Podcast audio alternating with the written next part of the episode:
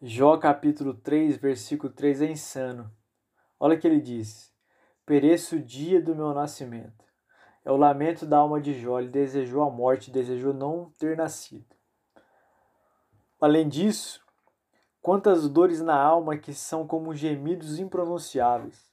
No caso de Jó, ele o expressa com tensão, o sofrimento intenso, de uma maneira que quando você lê o livro você fica estupefato.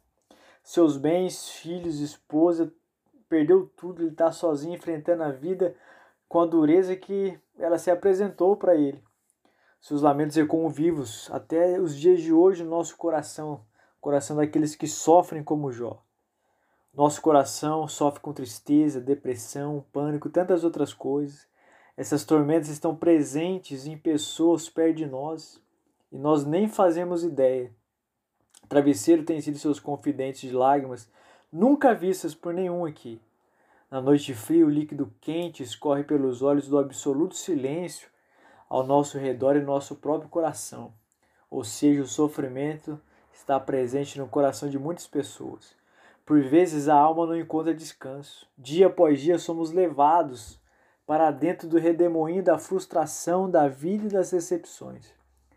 Todos nós, eu tenho certeza que você também, porque eu também já tive essa vontade, em momentos muito difíceis da vida, desejar a morte.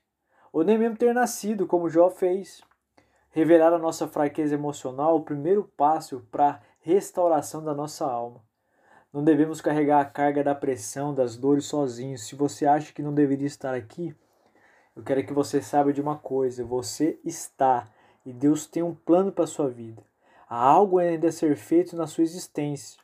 Então procure alguém em quem você confia. Abra o seu coração. Fale das suas dores, das suas emoções, das suas frustrações. Faça como Jó.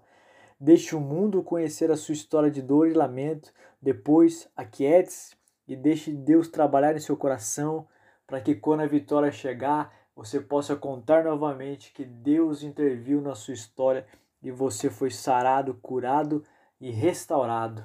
Em nome de Jesus.